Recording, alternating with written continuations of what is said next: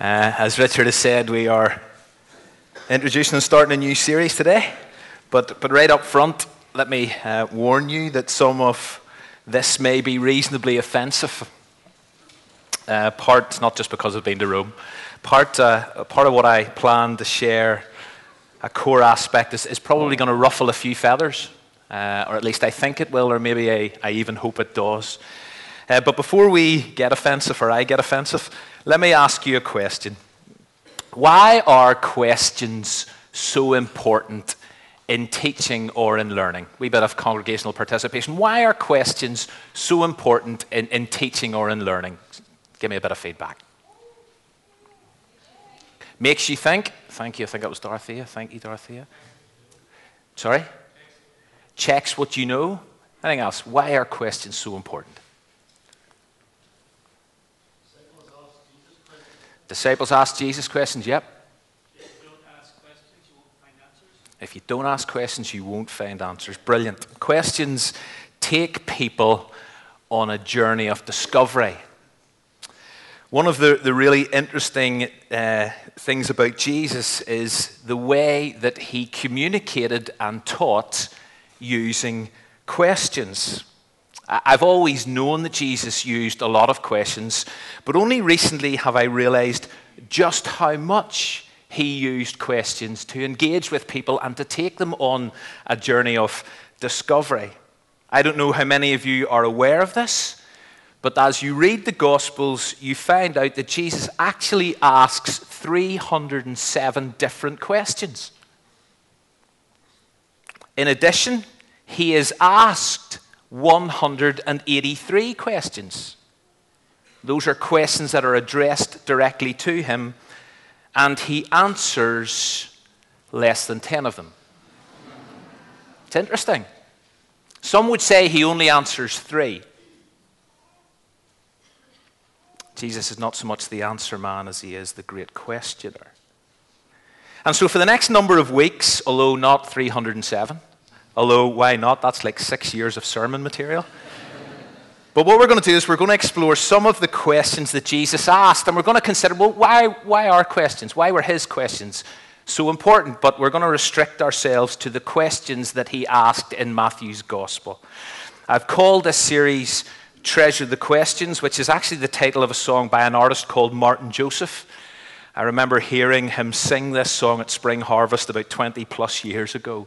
But for me, it's the title that really intrigues me Treasure the Questions, because I want that to capture our experience as we confront and as we wrestle with some of the questions that Jesus asks of us, that we would actually value his questions, that we would see them, that we would treat them as incredibly precious. But before we turn to today's first question, let, let me say a little bit more by way of introduction. I do think it's fascinating to discover that right from the word go, right from the start of his life, Jesus was asking questions. Another bit of congregational participation. What is the first incident we read about in the life of Jesus post his infant stage and after he is able to talk? What is the first incident we read about? Exactly, when he goes to the temple as well. How old was he? 12. Brilliant. Jesus, as a 12 year old, going to Jerusalem to celebrate Passover with his family, and we know that his family lose him, and they lose him for a number of days. And they find him in the temple, and what is he doing? He's asking questions. Here's what Luke tells us. After three days, they found him in the temple courts, sitting among the teachers, listening to them, and asking them questions. And what's also intriguing is that whenever his parents, Mary and Joseph, challenge him how does Jesus respond? He responds with questions. Two more of them. Why are you searching for me? Didn't you know I had to be in my Father's house? And this pattern of Jesus continued throughout his entire life, even at the point of his death. Jesus is asking a question My God, my God, why have you forsaken me? Even post resurrection, what are you looking for? Why are you crying? Questions really do seem to have played a major role in the way Jesus connected with people, but why? Why? Well, partly because questions are an invitation for further reflection. They do, as I've said, send us on a journey. They encourage us, as Dorothea said, to think, to think further, to think deeper. As someone has said, thinking is driven by questions as opposed to answers. Answers often close down conversations, whereas questions open them up. Linguists tell us that questions have many different functions. Here are five of them. Questions elicit information. Questions inspire people to discover something new. Questions persuade. Questions stimulate thought. Questions forge intimacy. They have this ability to build closeness.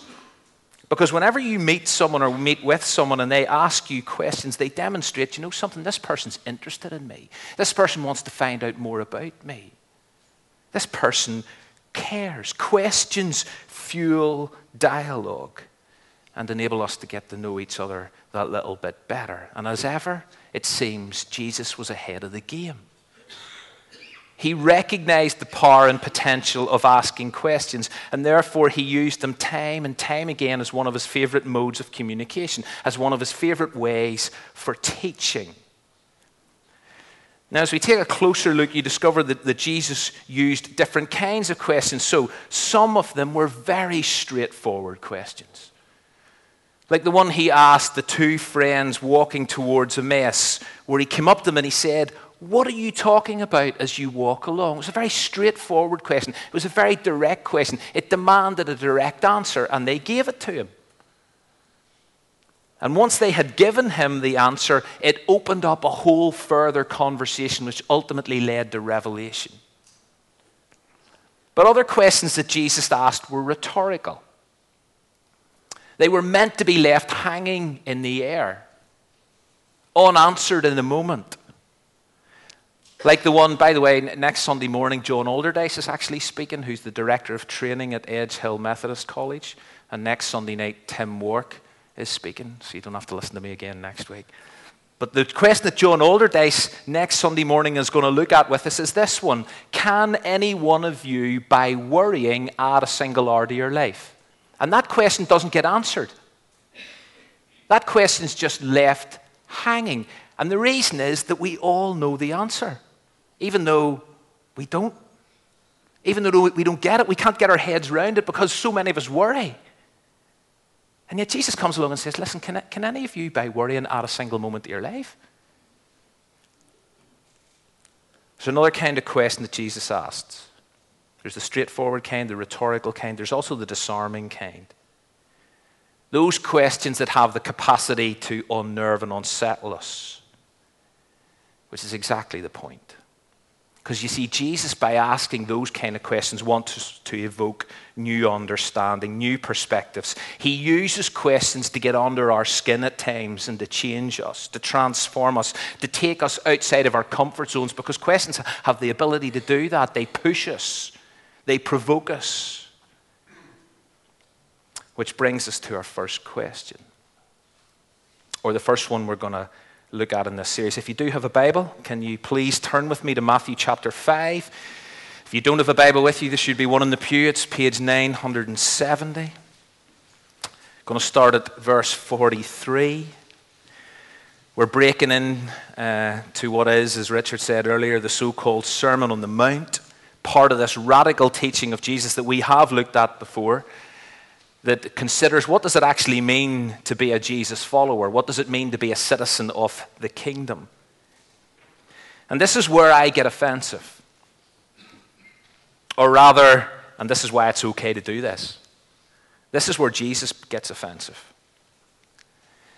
Because no teaching of Jesus is perceived or regarded as more offensive than this teaching. John Stott, the late John Stott, described this little section that we are about to read as the most admired and the most resented. Because you see, this shakes us to the core. This messes with our heads. This teaching takes us in directions we'd rather not go. It Takes us to a place we'd rather not go. A place where we are commanded to love our enemies. I, I, I did have a different visual. But when I showed it to Glenn, she wouldn't let me show it. That's what 25 years of marriage does. No, that's not true. She, she didn't. But I did have a different visual, but I decided not to use it because I thought it might be just a bit too provocative and a bit too offensive. But this one here, with nice colours. But what does it say? Love, love your enemies and pray for those who persecute you. You see, the place where this takes us is the place of inclusive love. Inclusive love that sounds great in theory, but seems impossible in practice. And what is the question that Jesus asks us?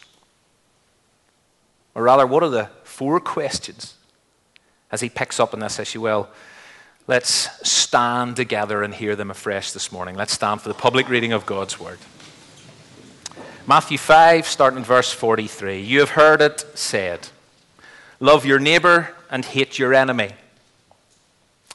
But I tell you, love your enemies. Pray for those who persecute you, that you may be children of your Father in heaven.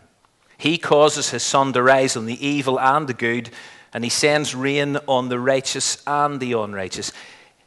Here's the question If you love those who love you, what reward will you get? Are not even the tax collectors doing that? And if you greet only your own people, what are you doing more than others? Do not pagans do that? Be perfect, therefore, as your heavenly Father is perfect. Grab a seat. I don't know about you, but, but whenever I hear that teaching, whenever I, I listen to it, and then I attempt to answer those kind of questions, I, I immediately do a few things. The first thing I do is I, I run for cover. I just avoid the challenge. I blank it out. I never go there. Even though I, I, I deeply admire the concept. But my other tendency is to dilute the teaching and start thinking about, well, Jesus didn't mean. Or I start thinking about who Jesus didn't mean. Because Clearly, Jesus didn't mean that we are to love ISIS.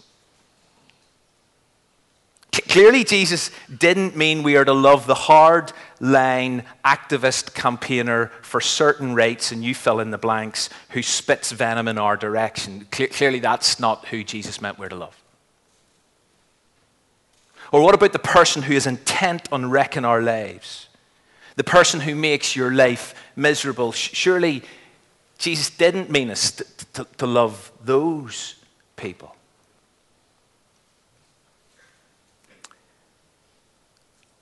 But the minute I go there, and I have to be honest, it's a familiar place to go for me.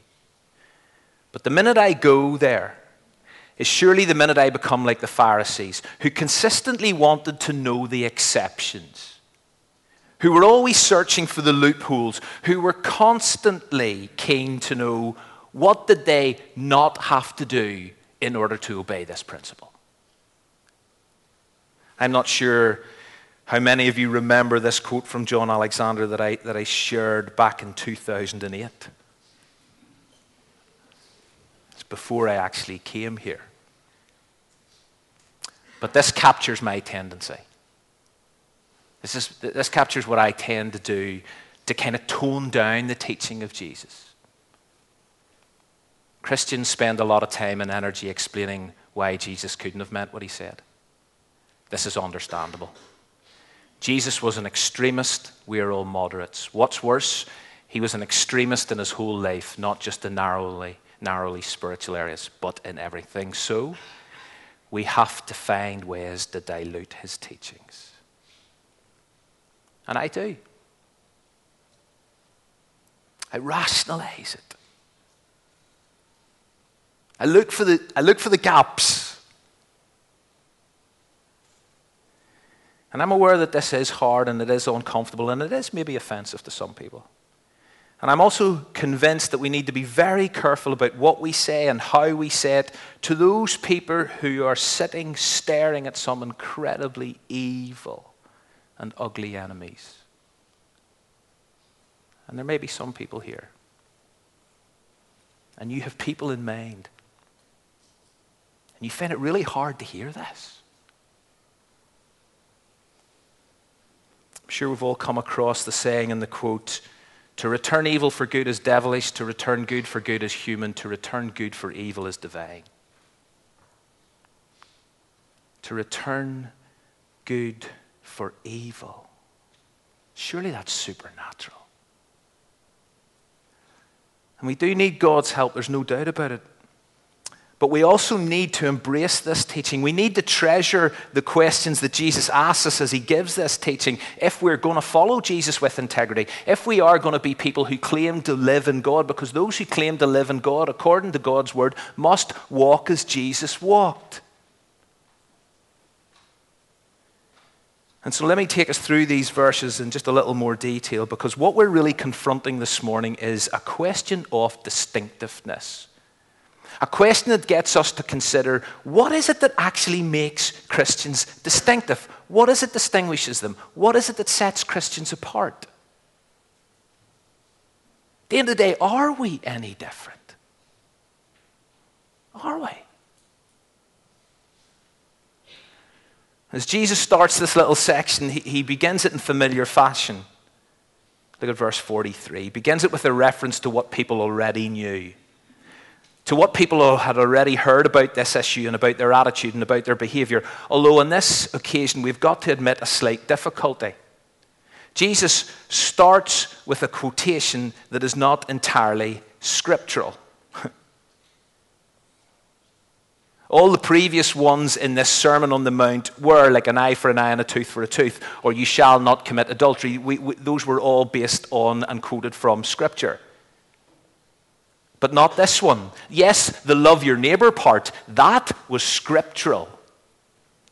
But see this next part where Jesus then said, You've heard it said, love your neighbor and hate your enemy. Well, actually, that isn't anywhere in the Bible.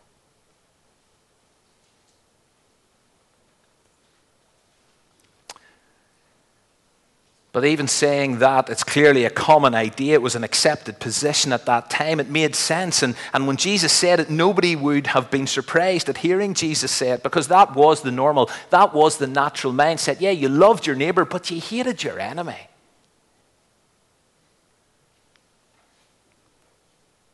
But what they would have been completely shocked by was the demanding ethic that Jesus now replaces it with. But I say to you, Love your enemies. Pray for those who persecute. That, that's offensive, Jesus. That is truly inclusive love. That is distinctly different.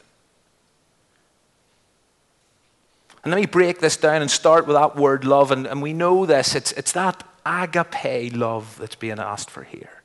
It's that God like, unconditional love that, humanly speaking, does jar.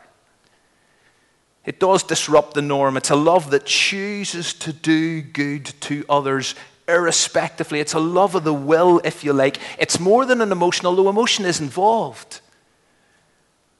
I think we've got to be careful in this. When we say God loves us, sometimes we, we, we don't realize do we, not, do we not believe that God actually feels love toward us as well. Yes, his love is agape love, but sometimes when we separate the two and think agape love, that's a love of the will, doesn't involve the emotions, do we not think God actually feels love towards us?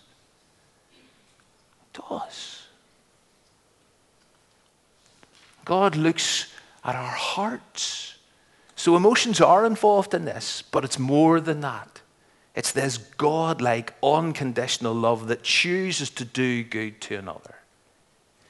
It's more than an emotion. It Involves our emotions, but it's more than an emotion. This is active love. This is costly love. This is sacrificial love. This is this kind of love. This is a love that chooses to react and respond alternatively, surprisingly, counterculturally. And why? Because, like God's, this love is genuinely inclusive. And so Jesus goes on to say, Do you know something? God makes the sun to rise on evil and on the good, and sends rain on the just and the unjust. God, according to Jesus, pours out his love and blessing on all. That's our benchmark. That's the example we are to try to follow. That's the kind, that's the level, that's the quality of love we are to demonstrate. Truly inclusive. And just in case anyone is, is looking to get out clause, because at the end of the day, God is God and we are not. And there's no way we or anybody else could ever hope to get anywhere near this sort of love. Just look again at verse 48, where Jesus says these astounding words Be perfect, therefore as your heavenly Father is perfect. Surely that's impossible. Surely that's language that simply frustrates and allows us to file this away under nice idea but totally inconceivable. But no, Jesus is not frustrating his hearers with an unachievable ideal. He's challenging them to grow in obedience to God's will, to become more like God. As one writer has said, while sinless perfection is impossible, godlessness in its biblical concept is attainable. We've been given all we need, according to Scripture, to live a godly life. Do you believe that? You've been given all you need. If you're a follower of Jesus, you've been given it all to live a godly life. So therefore, be perfect. As your Heavenly Father's perfect. Inclusive love agape love towards all, neighbor and enemy alike, is the calling of true disciples, true kingdom dwellers. How will you and I respond to our enemies? But what about that word enemy? Who, who is Jesus referring to? And, and this, this is where it gets difficult. Was it just kind of national political clan enemies? Was it just organizations, hostile forces that Jesus was thinking of? Well, no, not exclusively. They can be those, but an enemy can also be an individual opponent. A person who opposes us, an adversary who's got it in for us, someone who's against us, someone who persecutes us. And yet again, the high calling of Jesus is this love them. Love them. And pray for them. Because that way, if you look at verse 45, that way proves you're the real deal. That way proves you're the real deal. That we are true children of God, that we are, to quote a phrase, chips off the old block. Loving enemies does not make anyone a Christian. But when we love our enemies, we prove ourselves to be in God's family. I say that again.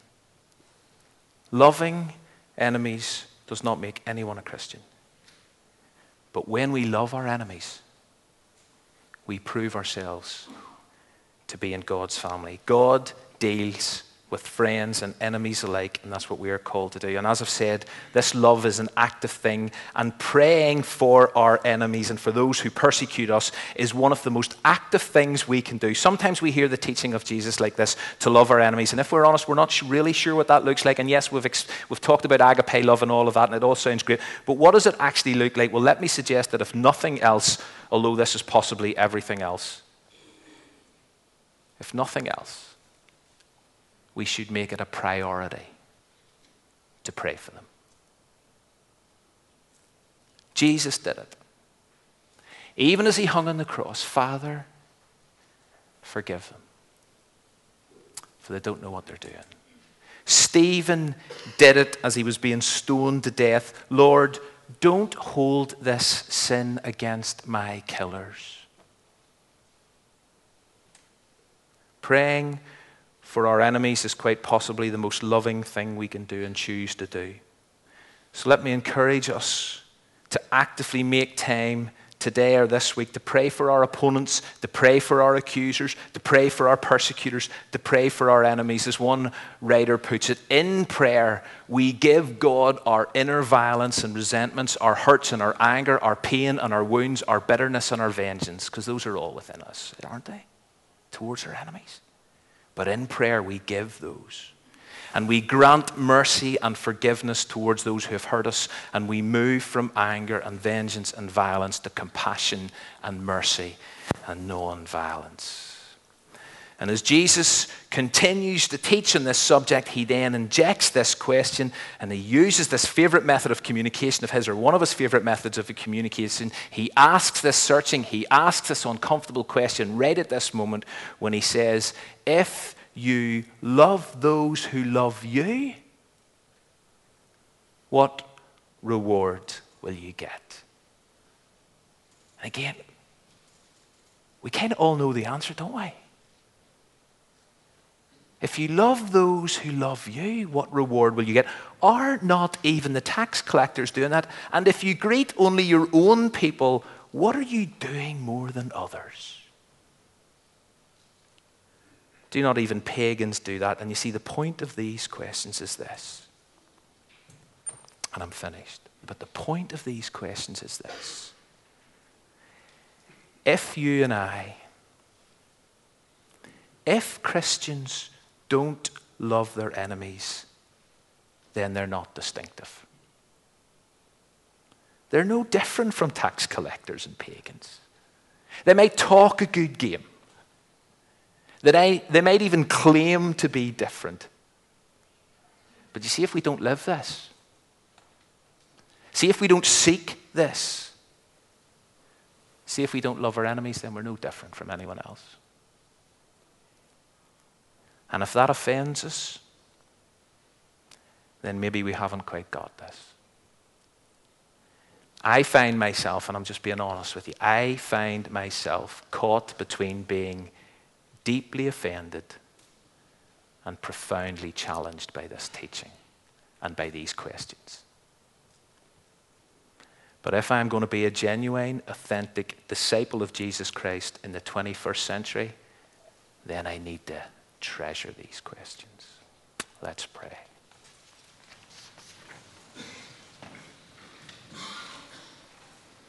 Lord, the hardest thing you've asked of us was to love our enemies. We knew how we'd like to love them. We'd love our enemies to be far away from us. We'd love them not to compromise our security.